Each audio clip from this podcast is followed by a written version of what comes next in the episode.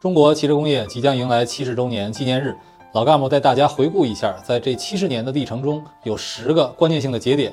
第一，一九五三年七月十五号，第一汽车制造厂，也就是一汽集团的前身，正式奠基，这被誉为新中国汽车工业的起点。如今，作为共和国的长子，一汽在名义上也是中国汽车企业的代表。第二，一九八三年，北京吉普成立，当时参与合资的是北京汽车和戴姆勒克莱斯勒，这也是中国第一家汽车合资企业。为后续合资模式的发展打开了政策通道。此后，上海大众、广州标志陆续成立，汽车合资企业在导入新产品、建设供应链、培养人才等方面做出了巨大贡献。北京吉普也是后来北京奔驰的前身，只可惜如今代客已经不复存在了，吉普品牌也逐渐沦为边缘。这正是汽车竞争你方唱罢我登场的写照。第三，一九九四年汽车工业产业政策发布，明确以轿车为主的汽车发展方向。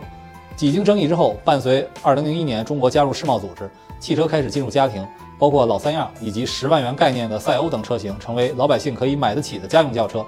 自2002年起，中国汽车市场年均增长率达到了百分之二十以上。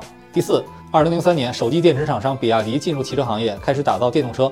二零零九年三月，国务院发布了汽车产业调整和振兴规划，首次提出大规模发展新能源汽车的目标。此后，国家有关部门发布了一系列政策，扶植鼓励新能源汽车发展。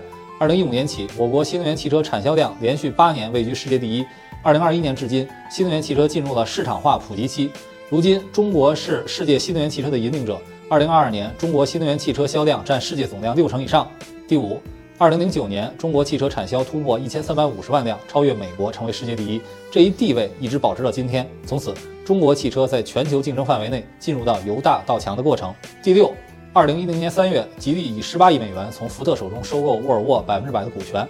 这不只是吉利这一家企业具备蛇吞象的气魄，在经历上汽收购双龙的失败之后，吉利为中国车企海外收购带来了信心和成功路径。而且，吉利通过收购，有效提升了研发水平和品牌形象，奠定了吉利如今发展的基础。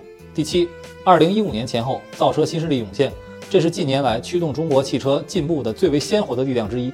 他们通过新能源汽车和智能汽车的概念，以新的造车思维改变传统模式，为汽车行业转型带来创新思路。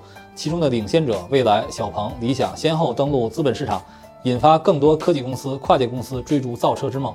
第八。二零一五年五月，在国务院发布的《中国制造二零二五》中，首次提到了智能汽车的概念。智能化已经成为中国汽车转型的突出特征。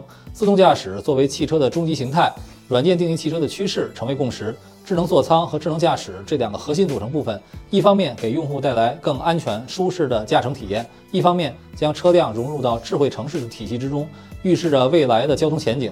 在这个过程中，涌现了大量的科技企业和智能增量供应商。第九。二零二二年，中国品牌乘用车销量一千一百七十六点六万辆，市场份额达到了百分之四十九点九。今年一到五月，这一份额已经达到了百分之五十三点一。中国品牌汽车从四个轮子、两个沙发起步，最终占据了市场的半壁江山。吉利、奇瑞、长城、长安、比亚迪等新企业在这一过程中几经波折，完成了蜕变。第十，今年第一季度，中国汽车出口数量超过日本，成为了全球第一。出海已经成为中国品牌新的增长点。凭借新能源领域建立起来的技术创新、商业模式等优势，中国品牌走出国门，已经从低价的产品输出转为品牌和供应链生态的输出。但是，如何扎根海外市场，输出汽车文化，中国品牌距离真正的世界品牌还有差距。中国汽车工业的七十周年，不仅是中国科技、中国制造、中国经济发展的具体体现，也对全球汽车产业转型起到了巨大的推动作用。更重要的，还是给消费者带来了更好的体验，改变了我们的生活。